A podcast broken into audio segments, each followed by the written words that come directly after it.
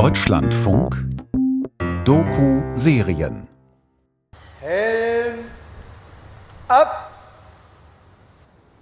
zum Gebet.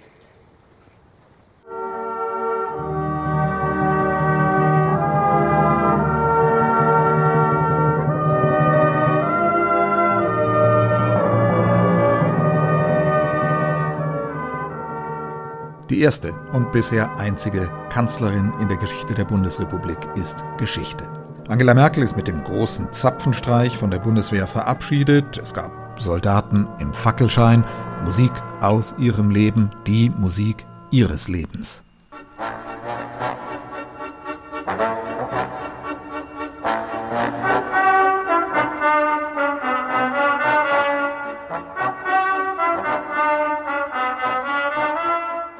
Nächste Woche wird Olaf Scholz als Nachfolger ins Kanzleramt einziehen. Am Abend der Kanzlerwahl am kommenden Mittwoch gibt es dann auch wieder die Gelegenheit, mit dem Deutschlandfunk Hauptstadtstudio-Team auf Twitter Spaces ins Gespräch zu kommen. Dazu schon mal von mir die herzliche Einladung. Stefan Detjen sagt auch hier Hallo und guten Tag zu einer Sonderausgabe des Politik-Podcasts.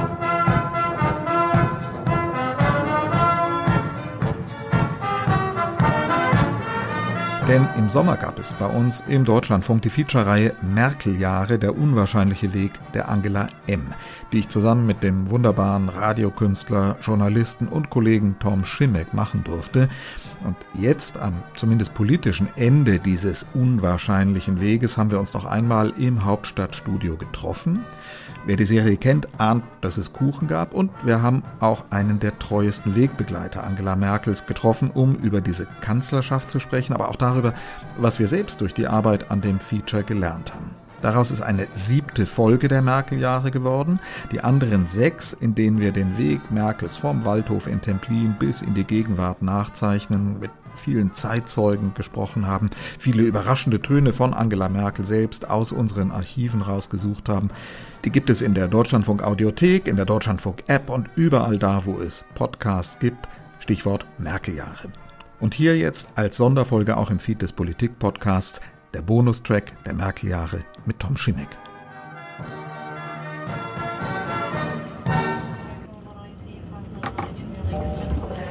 Ankunft in Berlin Ende 2021. Es ist eine merkwürdige Zeit. Die vierte Amtszeit der Angela Merkel tröpfelt so langsam aus, während sich parallel die vierte mächtige Welle der Corona-Pandemie aufbaut. Mein Kollege Stefan Detjen und ich treffen uns im Hauptstadtstudio des Deutschlandfunks an der Spree. Und welche Mikros nehmen wir am besten? Aus dem Studiofenster hat man einen Blick auf den Bundestag und das Kanzleramt. So. Stefan Detjen hat Kuchen mitgebracht. Das ist toll. Das ist ein bisschen ein Running Gag. Mit einigen unserer Gesprächspartner haben wir Kuchen also gegessen, während wir über Angela Merkel redeten. Magst du auch ein Stück Kuchen, Ralf? Bis in den Sommer 21 haben wir an den Merkel-Jahren gearbeitet, unserem Podcast-Projekt über den unwahrscheinlichen Aufstieg der find ich Angela. M. Eigentlich war es natürlich to Merkels Honor Streuselkuchen sagen. Ja, und eine Kartoffelsuppe essen. Jetzt wollen wir Bilanz ziehen, gucken, was wir eigentlich gelernt haben. Merkel-Jahre. Der unwahrscheinliche Weg der Angela M. Podcast-Serie von Stefan Detjen und Tom Schimmick. Bonustrack. War da was? Ja, was haben wir gelernt im Podcast? Wie geht's dir mit dem jetzt mit der Distanz? Wir sitzen im Studio und erzählen uns gegenseitig, wie schön und lehrreich das war. Ich war das ja erstmal vor allem eine Fortbildung im Machen. Für dich auch? Naja, klar. Ich dachte nur für mich. ich habe Du machst doch sowas dauernd so. ja, aber ich habe so technisch aufwendig alles selber, inklusive Musiken komponieren, habe ich auch noch nie gemacht. Das fand ich schon ziemlich sportlich. Sechs Wochen im Studio. Ich habe da natürlich auch unglaublich viel gelernt, völlig neue Form für mich. So ein Feature zu machen. Ich war dankbar, dass das hier auch in dem Team im Hauptstadtstudio ging, wenn ich gesagt habe, ich bin da weg, ich mache Merkel-Feature und keiner wusste so richtig, was ich da eigentlich mache. Aber ähm, ich fand es schon eine, eine schöne und auch gute Form, sich das über diese vielen Töne und Erzählungen nochmal so zu erschließen. Es war wirklich erstaunlich, auf wie viele Töne wir gestoßen sind, wo sie auch von alten O-Tönen über sich selber Auskunft gibt. Viele denken immer, habt ihr mit ihr ein Interview gemacht? Nee, wollte sie nicht, aber es war überhaupt kein Mangel an Selbstauskunft da. Ne? Vor allem aus den 90ern, aus ihren Anfängen als junge Ministerin, als Abgeordnete schon. Ich hatte das Glück, dass ich mal für ein anderes kleines Projekt vor Jahren mir den ganzen Kram schon mal aus den Systemen gelutscht hatte. Also diese langen Interviews bei NDR, MacPom. Und da war wirklich verblüffend viel drin, weil das meiste ist ja zäh und ziemlich langweilig auch. Also gerade dann Jahre später, das ist halt tagesaktueller Kram und sie ist ja auch oft nicht diejenige, die es nun so super auf den Punkt bringt oder wahnsinnige knackige Formulierungen dann erfinden würde. Aber diese kleinen Momente, wo dann ihr Humor durchblitzt oder wo auch mal ihr Widerspruchsgeist geweckt wird, die sind richtig cool und die sind abgehangen noch viel besser. Also ja, und, und sie sind ja wirklich aussagekräftig. Also eine der ersten Entscheidungen war ja, dass wir gesagt haben, also der Anfang muss da an dem Waldhof sein. Da muss man hingehen, um sie zu verstehen, in diesem ehemaligen Wohnheim für Menschen mit ohne Behinderungen. Und dann hattest du diese Rede von ihr auf dem Kirchentag. Wann war das? Also ganz vor Kanzlerzeit. Merkel auf dem Kirchentag. Und da erzählt sie von diesem Waldhof. Und ähm, das ist ja total relevant und interessant, was sie da über ihre Jugend sagt. Also ich würde mal sagen, was ich gelernt habe in dieser ganzen Arbeit, fast ein Jahr, in dem wir in diesem Podcast gearbeitet haben, ist, dass entgegen dem Klischee von ihr, Merkel ist verschlossen, sie redet wenig und ungern über sich, dass es sehr viel gibt und mindestens genauso viel, würde ich mal sagen, wie über Schröder. Bei Schröder gibt es immer die alte Geschichte, Bolzplatz, Acker, arme Verhältnisse und so. Aber weniger als über Schröder wissen wir über Merkel nicht, eher mehr. Das hat sie uns jetzt noch nicht erzählt. Das, das hat sie uns jetzt noch nicht erzählt. Bis hin zu, zu Gerüchten, die die Runde machten, ich hätte die Flüchtlinge, äh, also ich hätte diese Flüchtlingspolitik nur gemacht, weil ich UN-Generalsekretärin werden wollte. Ich fand ja eins interessant, dass der Ansatz für dich immer gewesen ist, zu sagen, die Frau ist immer noch ein Rätsel. Und so viele Fragen sind noch offen. Aber beim Nachdenken darüber ist mir klar geworden, als wir angefangen haben, war sie für mich eigentlich kein Rätsel. Nach dieser langen Beobachtung von ihr hatte ich wirklich das Gefühl, ich kenne die, ich kann die lesen, ich verstehe die, ich kann antizipieren, wie sie reagiert in bestimmten Situationen. Jetzt am Ende geht es mir eigentlich viel stärker so. Also gerade diese Schlussphase Merkel ist für mich viel rätselhafter. Also der Abschied von Merkel hat eigentlich in dieser Corona-Zeit schon vor über einem Jahr begonnen. Uns Journalisten ist sie weitgehend entschwunden. Und da ist für mich viel mehr unbeantwortet als in diesen ganzen 15 Jahren vorher. Aber wie geht dir das jetzt? Also was von den also Fragen, ich, die du hattest, sind beantwortet und was ist noch offen? Also natürlich gibt es Sachen, die man sie gerne in ein paar Jahren bei einem Streuselkuchen mal wirklich in Ruhe fragen müsste und auch wollen wird. Aber ich glaube, auch die Fragen müssen noch wachsen. Also so weit sind wir noch nicht. Aber dieses Gefühl von totalem Rätsel habe ich tatsächlich nicht mehr. Da haben mir gerade diese Leute, die wir alle ausufernd befragen konnten, aber vor allem auch das lange, lange, tagelange Zuhören dieser Töne wirklich ein bisschen geholfen. Und ein bisschen was ist ja auch aufgeschrieben worden, was nicht ganz blöd ist und was einem auch beim Interpretieren hilft. Also das stimmt, Merkel ist für mich nicht mehr so ein Mysterium. Herr Schimmeck, Stefan Detje, wir haben einen Termin bei Minister Altmaier. Herr Dicken, wir haben einen Ausweis von Ihnen. Es ist wohl ein bisschen albern, sich schon in der Drehtür an die erste große historische Bewertung zu wagen. Aber wir wollten mit einem sprechen, der Merkel-mäßig von Anfang an dabei war. Sie nehmen jetzt bitte noch nicht auf. Peter Altmaier, Jahrgang 1958, Sohn eines Bergmanns und einer Krankenschwester aus dem Saarland, katholisch, Jurist, Bücherwurm mit großer Bibliothek. 2005, Angela Merkel war gerade Kanzlerin geworden, wurde Altmaier parlamentarischer Staatssekretär beim Bundesinnenminister. 2009 dann erster parlamentarischer Geschäftsführer der CDU-CSU-Bundestagsfraktion, eine Schaltstelle. 2012 Umweltminister im Kabinett Merkel II, 2013 Chef des Kanzleramtes im Kabinett Merkel III, 2017 auch Interimsfinanzminister. 2018 dann Bundesminister für Wirtschaft und Energie, ein Merkel-Kenner. 2004 war Peter Altmaier damals noch ein Hinterbänkler, eine der Hauptfiguren meines allerersten Radiofeatures gewesen. Das sind ungefähr 20 Jahre her. Ja, unbedingt. Sonst wieder einschalten. Das ist mein Argument immer schon gewesen. Er ist jovialer geworden. Die nächsten Jahre quasi.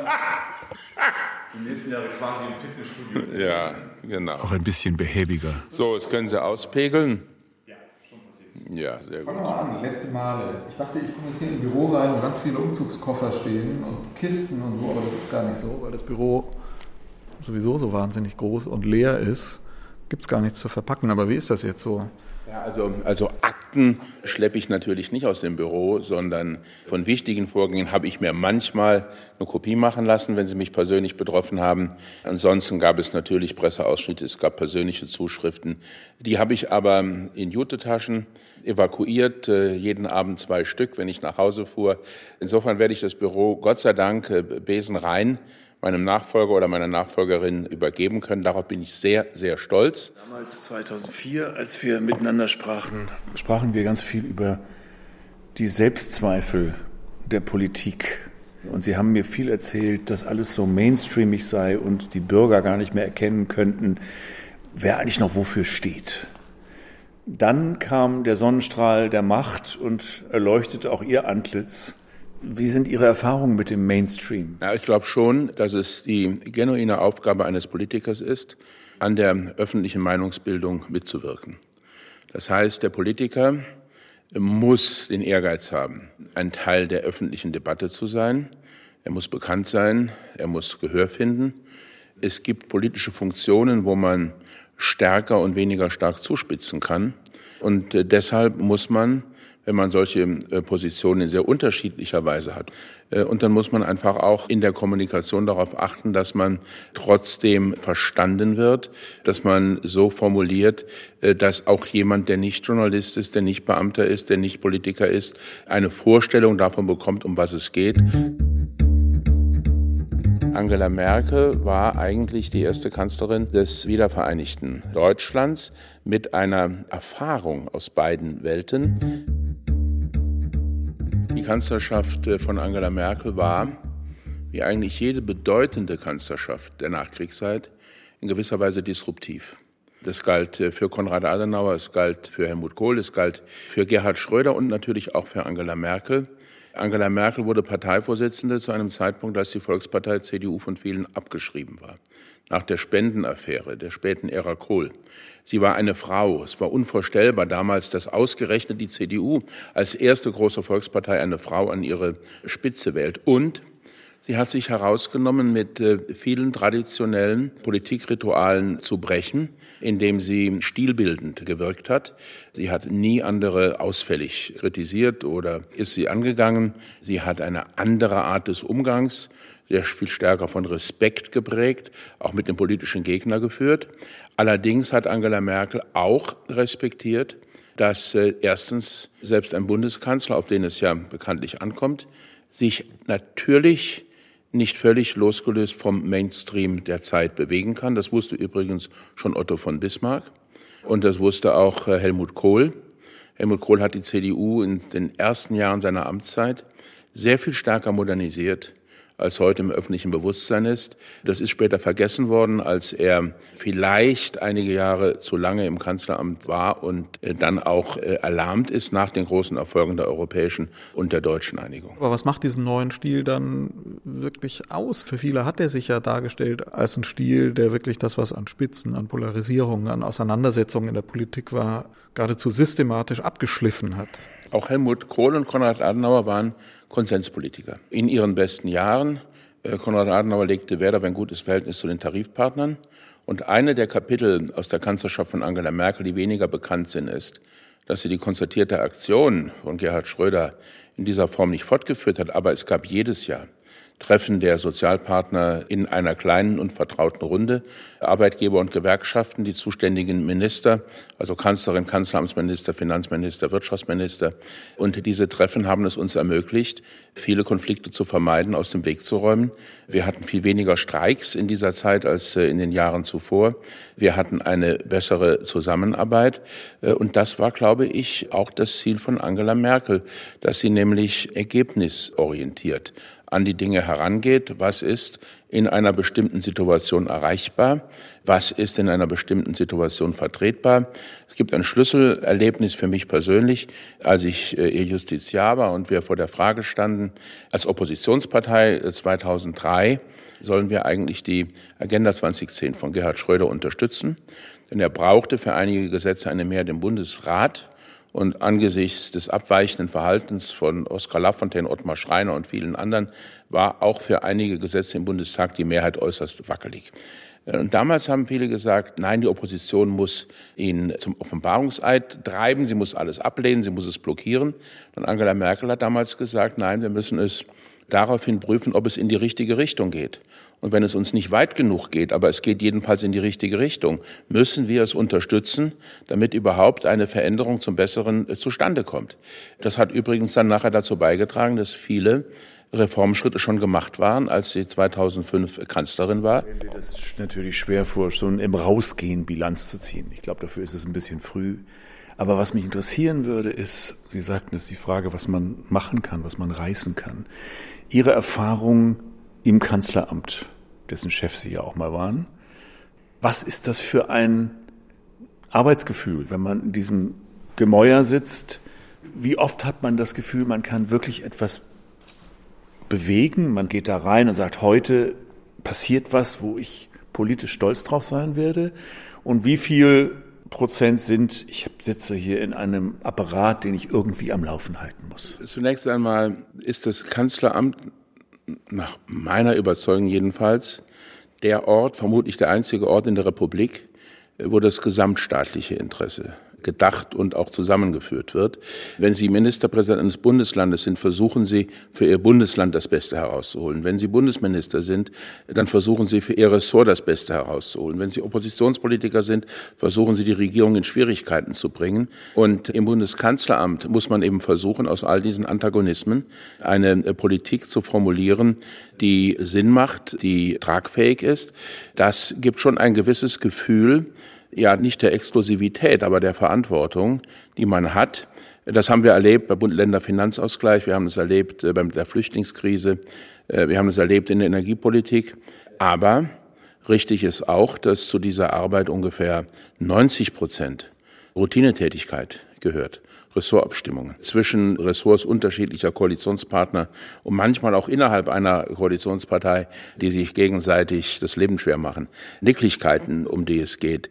Und natürlich, und natürlich dann immer auch die ähm, Einhaltung von Verfahren und Vorgehensweisen, die nicht ohne Grund etabliert worden sind. Er hätte als Kanzleramtschef wenig öffentlich sagen können, sei aber dienend und steuernd gewesen, sagt Altmaier uns. Es war ja so, dass ich, als ich in die Politik eingetreten bin, nicht davon ausgehen konnte, dass ich vielfältige Angebote bekommen würde, in Regierungen mitzuwirken, weil ich habe ein sehr kleines Bundesland repräsentiert. Ich stand für keine der soziologischen Gruppen. Also ich war weder besonders jung, noch war ich weiblich, noch kam ich aus den neuen Bundesländern, wo man hätte sagen können, das ist ein Argument dass man äh, Berücksichtigung findet. Also und artig waren Sie ja auch nicht. Und artig war ich auch nicht, nein. Aber es hat dann äh, irgendwann die Kanzlerin sich entschieden, mir zu vertrauen. Und meistens waren dann die vertrauenswürdigen Tätigkeiten, die sie mir übertragen hat, äh, auch mit Arbeit verbunden. Manchmal mit Aufräumen, manchmal äh, auch mit dem, was auf uns zukam. Aber das hat mich nie gestört. Wie ist dieses Vertrauen entstanden? Ich glaube, es ist zunächst einmal inhaltlich entstanden. Ich kam 94 in den Bundestag, Angela Merkel wurde gerade Umweltministerin.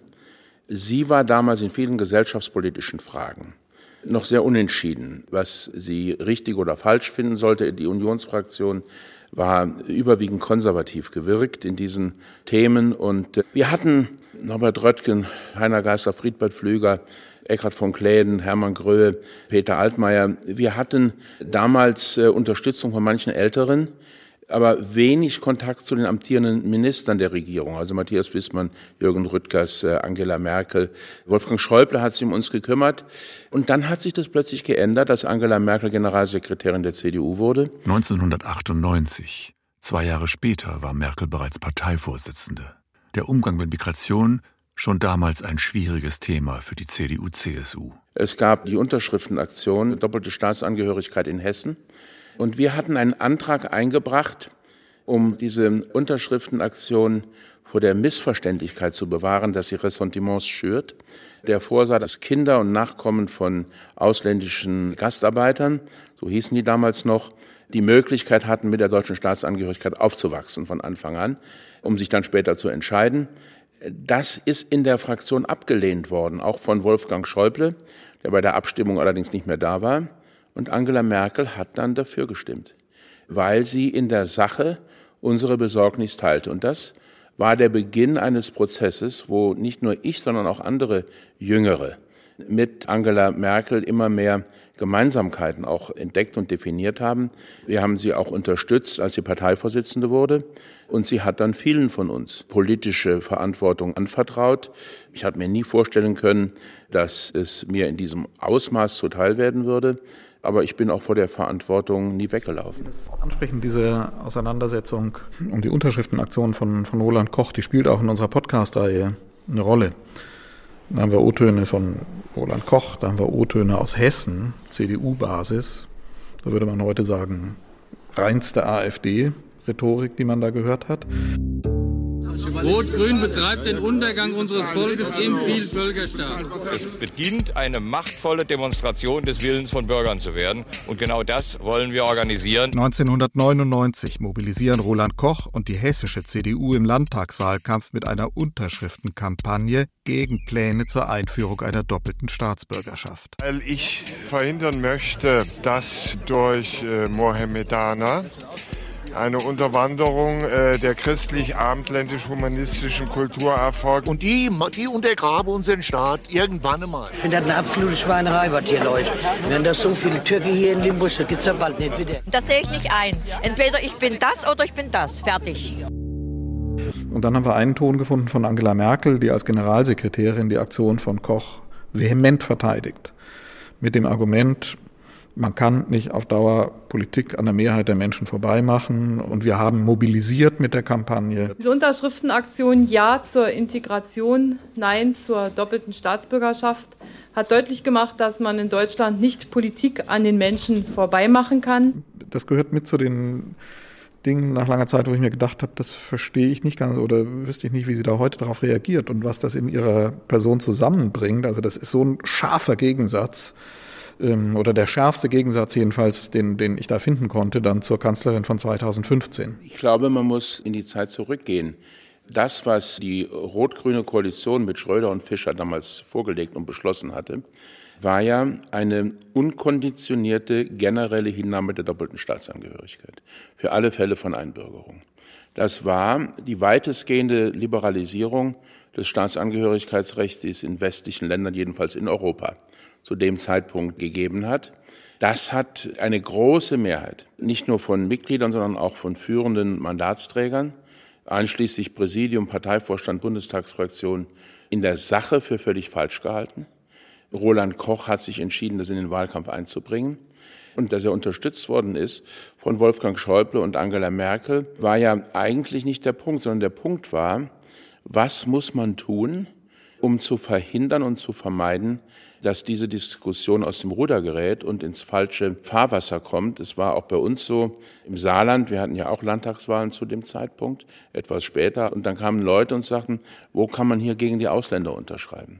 Weil die Botschaft, wir sind gegen die generelle unlimitierte Hinnahme doppelter Staatsangehörigkeit, die eine legitime ist, natürlich im Verständnis des Adressaten dann oftmals als ähm, ähm, latent ähm, äh, ausländerfeindlich wahrgenommen worden ist. Und deshalb hat Angela Merkel sehr früh eben erkannt, dass man diesen Eintritt nur verhindern kann, wenn man ein sehr entschlossenes Signal der Öffnung gibt, Und deshalb hat sie für unseren Antrag gestimmt. Wir mussten halt immer die Rechtskonservativen integrieren, sagt Altmaier fast entschuldigend. Das ändert dann aber nichts daran, dass sie in dem einen Fall als die Befürworterin der Unterschriftenkampagne, in dem anderen Fall als die Flüchtlingskanzlerin wahrgenommen wird. Mit einer solchen Verortung müssen wir Politiker leben. Und ich bin nach wie vor der Auffassung, dass Angela Merkel damals eine für Deutschland insgesamt wichtige und richtige Entscheidung getroffen hat. Wir hatten ein paar Schnipsel aus dem Doku-Spielfilm Die Getriebenen eingebaut, wo man sieht, wie Peter Altmaier oder sein Darsteller mit den Chefs der Sicherheitsbehörden ringt. Sie können mir aber glauben, die Kanzlerin und ich werden Ihre Anmerkungen hochgewichten. Dann folgen Sie bitte dieser Gewichtung. Tun Sie das, was nicht Ihrem politischen Willen entsprechen mag, aber sicherheitspolitisch zwingend geboten ist. Schließen Sie die Grenze. Führen Sie Grenzkontrollen durch. Andernfalls werden Sie und die Kanzlerin sich möglicherweise in Zukunft sehr unangenehmen Fragen stellen müssen. Meine Herren, vielen Dank für Ihre Zeit. Wir bleiben in Kontakt. Wie hart ging das damals zur Sache? Wer musste da wie oft einfach auch markieren, Richtlinienkompetenz, hier geht's lang, und da geht es nicht weit. Also das war jedenfalls bis zur Corona-Pandemie die wirklich äh, arbeitsintensivste Zeit meines politischen Lebens, weil es eben nicht nur darum ging, Flüchtlinge in Deutschland aufzunehmen. Es ging um die gesamten äh, internationalen Implikationen. Es ging um Gespräche mit den europäischen Partnern, es ging um Gespräche mit der Türkei. Ich war dann Vorauskommando um die deutsch-türkischen Regierungskonsultationen vorzubereiten, 2015 im Herbst, die sehr wichtig waren für die Frage, ob wir dieses europäische Abkommen hinbekommen. Es gab einen Streit zwischen CDU und CSU, der uns monatelang beschäftigt hat. Und insofern war das eine sehr, sehr arbeitsreiche Zeit. Und ich war ja als Kanzleramtsminister von Anfang an natürlich auch zuständig für die Sicherheitsbehörden. Das Kanzleramt ist genuin zuständig für den BND. Aber es gibt äh, im Kanzleramt einmal in der Woche eine sogenannte ND-Lage, wo die Vertreter der Sicherheitsbehörden, Verfassungsschutz, BND, Bundeskriminalamt, Bundespolizei sich austauschen zu allen möglichen Problemen und Herausforderungen. Und natürlich hat auch die Flüchtlingskrise dort eine wichtige Rolle gespielt. Nicht ganz so holzschnittartig, wie das im Film vielleicht dargestellt war, aber dafür war es ja auch ein Film. Und es musste bei jeder Entscheidung abgewogen werden. Was ist nun insgesamt die richtige Entscheidung? Welche Entscheidung ist vertretbar? Obwohl sie vielleicht nicht die richtige ist, aber vertretbar und trägt zum Frieden bei. Und welche Entscheidungen gehen gar nicht? Wovon wird das abhängen, wie gerade diese Episode oder dieser Zeitabschnitt in Erinnerung bleiben wird als humanitäre Großtat Deutschlands oder als eine Zeit, in der auch die Kanzlerin und die Regierung dazu beigetragen hat, das Land zu spalten, Europa zu spalten? Naja, also es hängt ja vom, vom jeweiligen Standpunkt ab. Ich glaube, dass schon rund die Hälfte der Beobachter nach wie vor der Auffassung ist, es war eine richtige und wichtige Entscheidung, auch eine humanitäre Aktion. Und umgekehrt fast die Hälfte auch der Auffassung ist, es war vielleicht nicht ganz so richtig. Weil wir jetzt einerseits über die Zeit, wo es um das Staatsbürgerrecht ging, sprachen und dann über 2015 der Umgang mit den Geflüchteten. Jeweils auch ein Konflikt innerhalb der Union. Damals eher die Kochs gegen die, ich sag mal, 94er und 2015 dann war es eher CSU, CDU, wobei sie ja auch in der CDU einige hatten, die da ganz anderer Meinung waren. War das eine Wiederaufführung des gleichen Grundkonflikts? Hat Angela Merkel diese Partei tatsächlich verändern können oder hat das eigentlich gezeigt, dass diese Bruchlinien ihr sozusagen innewohnen? Ich glaube, dass es schwer ist, Parteien komplett umzustülpen und umzustürzen. Sie haben ihre Geschichte, sie haben ihre Erfahrungen. Vieles ist in den Genen einer Partei verwurzelt. Und äh, die CDU stand ganz sicherlich in den 50er, 60er, 70er, 80er Jahren auf der Anführungszeichen richtigen Seite, äh, wenn es um die grundlegenden Fragen der Außenpolitik, der europäischen Politik, der Wirtschaftspolitik, auch der inneren Sicherheit ging. Wir haben uns umgekehrt aber sehr, sehr schwer getan, mit einer Reihe von gesellschaftspolitischen Fragen, nämlich die Frage der Rolle von Mann und Frau. Das ist gar nicht so wahrgenommen worden, weil damals die Gesellschaft insgesamt viel konservativer war als heute. Aber so etwas wie eine Parität im täglichen und privaten und öffentlichen Leben war, als ich in den Bundestag gewählt wurde, völlig unvorstellbar. Die Vergewaltigung in der Ehe war kein Straftatbestand. Das uneheliche Kind hatte anders als das Kind aus einer geschiedenen Ehe kein vollwertiges Erbrecht. Es gab Hindernisse an jeder Ecke und in jeder Kante, die eine Emanzipation von Menschen mit Einwanderungsbiografie ermöglicht hätten. Und bei all diesen Fragen war die Union niemals Avantgarde, kann es vielleicht auch nicht sein. Äh, und sie musste dennoch darum ringen. Und deshalb war es auch kein Zufall, dass ich damals zusammen mit etwa 70 Kollegen aus meiner Fraktion gegen die Mehrheit äh, für die Strafbarkeit der Vergewaltigung in der Ehe gestimmt habe in den 90er Jahren, dass wir uns eingesetzt haben für die Rehabilitierung von Wehrmachtsdeserteuren. Damals lebten noch sehr viele von diesen Menschen, aber es lebten halt eben auch noch sehr viele Offiziere und Mannschaften, die bis zum letzten Tag gekämpft hatten, weil sie von ihrer Sache und ihrem Auftrag überzeugt waren.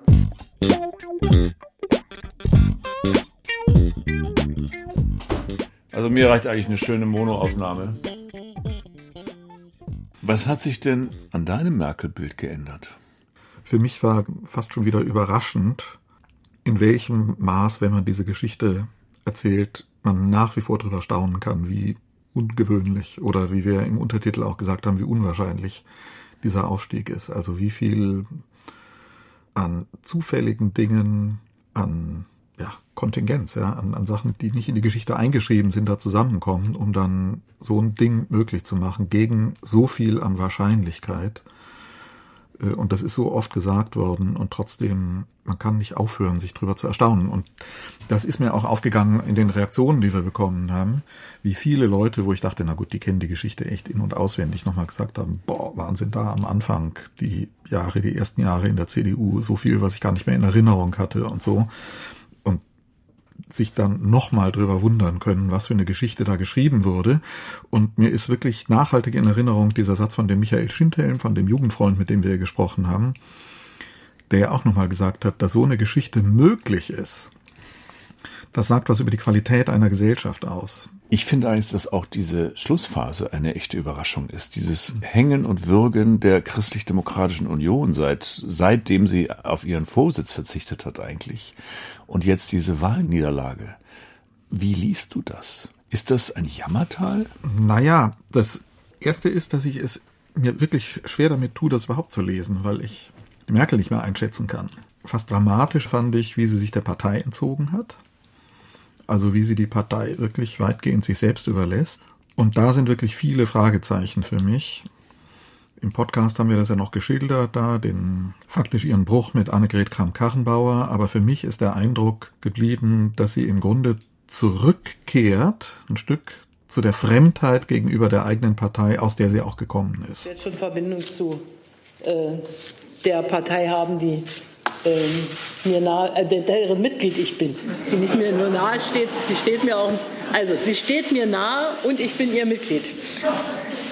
Also eine doppelte, ein doppeltes Bekenntnis. Da entsteht dann um sie herum so eine Zone, die ich nicht mehr richtig durchdringen konnte und die, glaube ich, keiner mehr richtig durchdringen konnte wo auch wahnsinnig viel Spekulation ist. Beim Niedergang der CDU, wenn ich das mal so nennen darf, finde ich schon erstaunlich, wie disparat das vonstatten geht. Wie, also als man hat das Gefühl, dass da keiner mit dem oder der anderen auch nur ansatzweise über irgendeine Strategie noch redet, sondern jeder sein, seine Wunderkerze abbrennt.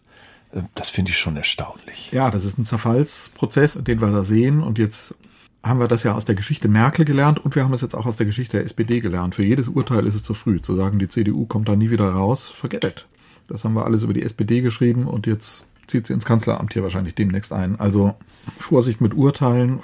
Also insofern, da ist jetzt ganz viel möglich, was die CDU angeht. Aber ich glaube, für Merkel Ihr parteipolitisches Lebenswerk ist es natürlich, diese Partei in der Mitte so zu positionieren, in dieser breiten Mitte. Und das hat sie, und das haben wir erzählt in dem Podcast, gegen so viele Anfechtungen immer wieder verteidigt. Wird das Bestand haben? Ja, das ist eben offen. Das ist offen. Wenn du mit, jetzt mit CDU-Leuten sprichst, sagen die alle, ja, wir müssen in der Mitte bleiben. Aber das hören wir ja schon an Akzentuierungen, wie unterschiedlich das interpretiert und gelebt werden kann. Und, und im Zweifel sagt jeder, die Mitte ist, wo ich stehe. Ja, ja, und das ist ja, liegt ja für die auf die Hand, an welchen Themen die so polarisieren können, dass sie auf einmal nicht mehr als Partei der Mitte wahrgenommen werden. Das ist das Thema Migration, jetzt Belarus, das Thema 2015 ploppt wieder auf. Und dann gibt's andere Themen, so Stimmungsthemen wie Genderdebatte, bis in Gleichstellungspolitik, öffentlich-rechtlicher Rundfunk steht eine Rolle. Das sind alles die Gradmesser, an denen sich abzeichnen wird, wie weit die CDU den Kurs geht, den Laschet ihr jetzt sozusagen abgehend empfiehlt und sagt, macht eine ganz sachliche Opposition, macht die besseren Konzepte oder inwieweit sie diesen, diesen Sehnsüchten, die da sehr laut werden, jetzt nachgibt, zu sagen, wir wollen jetzt mal wieder richtig Kante zeigen gegen die Linken, gegen den linksliberalen Mainstream und damit uns dann auch abkehren von diesen 20 Jahren mit der Vorsitzenden, von diesen, von diesen zwei Merkel-Jahrzehnten. Das, was bleibt in der Biografie von Angela Merkel, ist, dass sie von allen Kanzlern der Bundesrepublik Deutschland die erste und die einzige ist, die freiwillig auf die Macht verzichtet hat und erklärt hat, sie tritt nicht mehr an. Wir reden über das ewige Ringen um den CDU-Vorsitz. Altmaier lächelt ein wenig gequält. Wir haben jetzt die dritte Wahl, sagt er, und ich fürchte, wir werden noch ein paar mehr haben, bis wir wieder an der Macht sind. Was hat Sie denn da in dieser Zeit am stärksten verändert?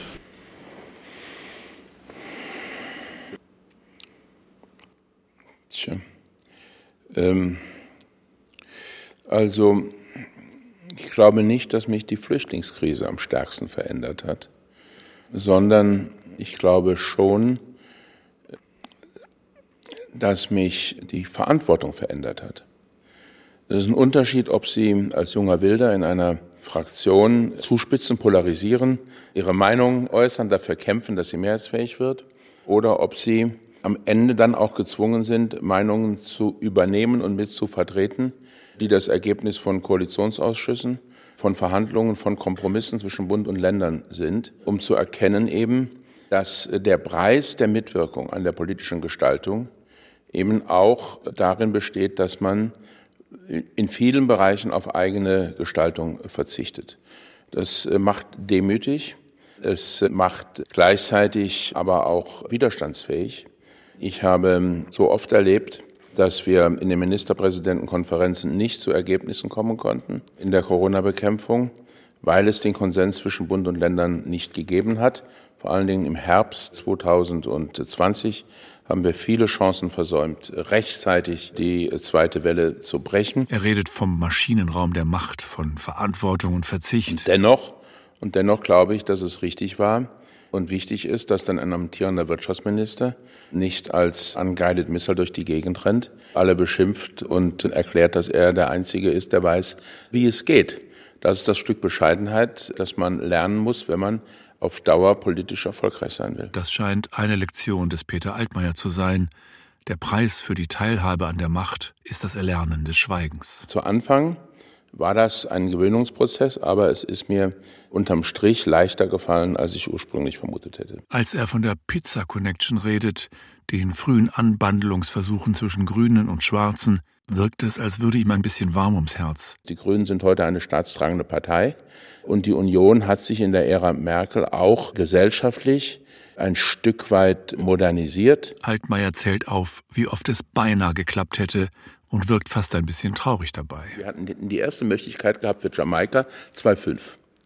2,5 hätte es für CDU, FDP und Grüne gereicht. Ich habe damals mit einem, ja, mit einem guten Freund aus der Pizza Connection, Matthias Berninger, der längst in der freien Wirtschaft gelandet ist, aber damals grüner Staatssekretär war, äh, mich zu einem vertraulichen Gespräch getroffen und er sagt, ja, äh, eigentlich hast du ja recht, aber äh, unsere Leute finden schon die CDU grenzwertig und dann noch die FDP mit im Huckepack, das kriegen wir nicht vermittelt, da gewinnen wir keinen Parteitag mit. Dann gab es 2013 äh, eine rechnerische Mehr, das wird oft vergessen, für Schwarz-Grün, nur Schwarz-Grün. Das ist dann daran gescheitert, dass die Grünen auf Steuererhöhungen bestanden die die SPD mit Sigmar Gabriel nicht verlangt hat. Der hat sich auf Frauenquote Aufsichtsräten, Mindestlohn und auf ähm, Rente mit 63 nach 45 Beitragsjahren kapriziert. Und jetzt eben dann 2017 äh, die Situation wo Jamaika durch das Aufstehen der FDP gescheitert ist. Und jetzt 2021 die Situation, wo Jamaika immer noch rechnerisch möglich wäre, eine Mehrheit hätte, aber die CDU derart deutlich die Wahl verloren hat, dass sowohl FDP wie auch Grüne am Ende ihre Bereitschaft zu den Ampelverhandlungen bekundet haben. Was er noch erzählt, dass er bei dieser Wahl eher widerstrebend kandidiert habe, dass er schon im April die schlechtesten Erwartungen hatte, dass es kam, wie es kommen musste. Trostlos, sagt er. Wie geht so eine lange Strecke dann jetzt zu Ende? Irgendwann kommt ein Tag. Peter, tschüss, gut war's. Ruf mal an bei Gelegenheit oder wie läuft sowas aus dann? Naja, also erst einmal ist es so, dass wenn man über 20 Jahre zusammengearbeitet hat, wird das sicherlich nicht äh, von einem auf den anderen Tag völlig anders sein. Der zweite Punkt ist, ähm, es ist für jeden, glaube ich, eine Zäsur, für jeden Minister, für die Kanzlerin, auch für mich. Ich habe in meinem Leben sehr viel in die Politik investiert, an Zeit und an Arbeit, auch an Nerven, aber ich habe nie darauf verzichtet, auch Interessen zu haben, die über die Politik hinausgehen. Das war bei mir relativ einfach, weil es waren die Bücher und es war der Garten. Die waren sehr geduldig und haben manchmal gewartet bis weit nach Mitternacht. Ich glaube, dass ich ein kleines privates Glück bei diesem Abschied dann doch noch auch gefunden habe, nämlich der Umstand, dass ich mich dann entschlossen habe, mein Mandat nicht anzunehmen, gemeinsam mit Annegret Kramp-Karrenbauer, weil nach dieser verheerenden Wahlniederlage es auch wichtig war, dass es Menschen gab, die Konsequenzen gezogen haben. Diese Entscheidung haben wir getroffen. Das hat zu meinem großen Erstaunen ein sehr positives äh, Echo ausgelöst. Und jetzt freue ich mich auf das neue Leben und dann schauen wir mal. Gutes Gelingen. Danke. Dankeschön. Am 26. November twittert Peter Altmaier, Herzlichen Glückwunsch an Robert Habeck zur Nominierung als künftiger Vizekanzler, Wirtschafts- und Klimaminister. Eine gute Hand und viel Erfolg für Klimaschutz und Wohlstand. Meine Mitarbeiter und ich werden alles tun, um einen demokratischen und reibungslosen Übergang zu ermöglichen. Danke Ihnen. Tschüss. Herzlichen Dank. Thank you. And I think let's start. Führende Politiker haben der scheidenden Bundeskanzlerin bei ihrem wohl letzten EU-Gipfel ihre Anerkennung ausgesprochen, besonders für ihre Fähigkeit, Einigung zu erreichen. Und Merkel scheint langsam zu entschweben. Die Doktorin der Physik sammelt Ehrendoktorwürden ein, von Nanjing bis New York. Nach letzter Zählung sind es 19. Tear down walls of ignorance and narrow-mindedness, for nothing has to stay as it is. Sie reist zum Abschied in diverse europäische Hauptstädte, auch nach Russland, Israel, in die USA. Sie lässt sich loben und beklatschen. Präsident Putin respektiert die Bundeskanzlerin. Abschiedsbesuch in einem Land, in dem die scheidende Bundeskanzlerin Angela Merkel ein nicht immer gern gesehener Johnson dankte der Bundeskanzlerin letzte Reise in die USA als Kanzlerin.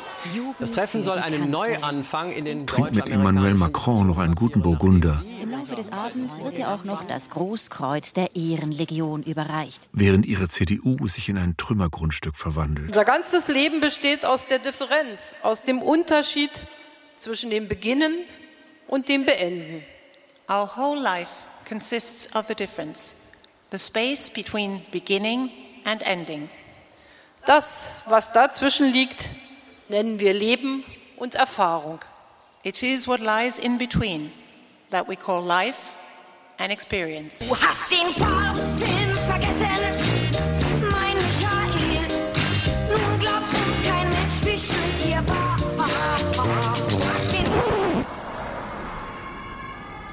Es ist Abend geworden. Über dem Kanzleramt das letzte Licht in lila und pink. Zeit für einen Abschiedsspaziergang. So, jetzt spüren wir, Stefan, doch noch mal ganz am Ende unseres langen Projekts den Genius Loki im Berliner Dreivierteldunkel. Was bedeutet diese Skulptur nochmal? Eduardo Chili da. Und es sind irgendwie in sich greifende Metalldinger und es wurde ja von manchen, hier sieht man das gut gesagt, da kann man Euro-Symbole drin lesen. Ja, die Waschmaschine. Von hier sieht es gar nicht so aus. Nee, Waschmaschine ist es nur von der Von der Seite. anderen- ne? Aber man sieht ganz gut ja, ja. jetzt abends hier, da oben das Büro von Merkel, so, so ein leicht dämmeriges Licht, aber ich vermute mal, dass sie da ist. Sind das Fahnen? Ja, das sind Fahnen. Die Mondsichel ist nur blass zu erkennen.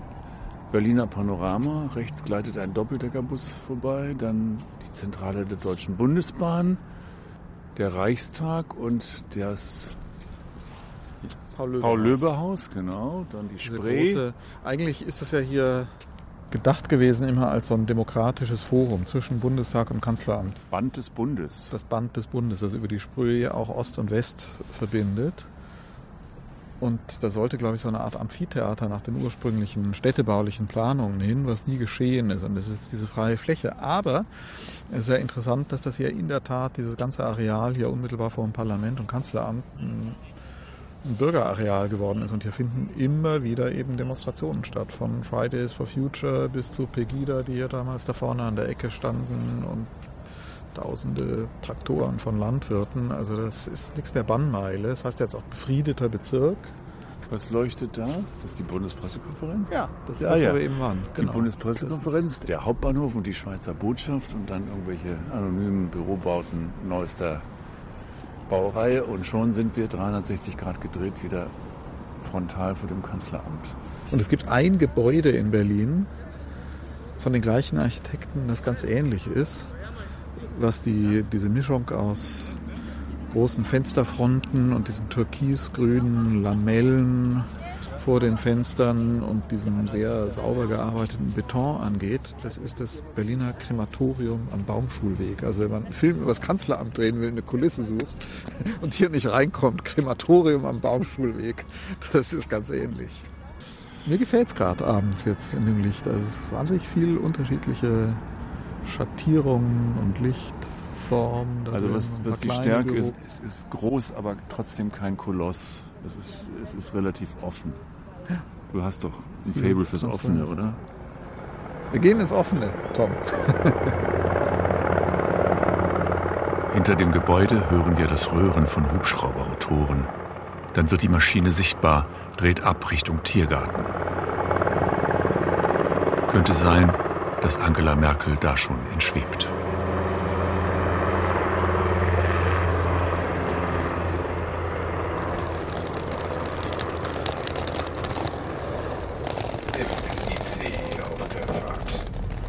Nach Altona.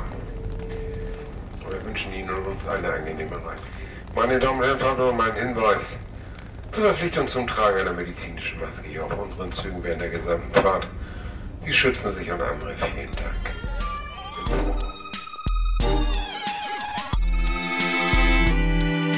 Merkel-Jahre. Der unwahrscheinliche Weg der Angela M.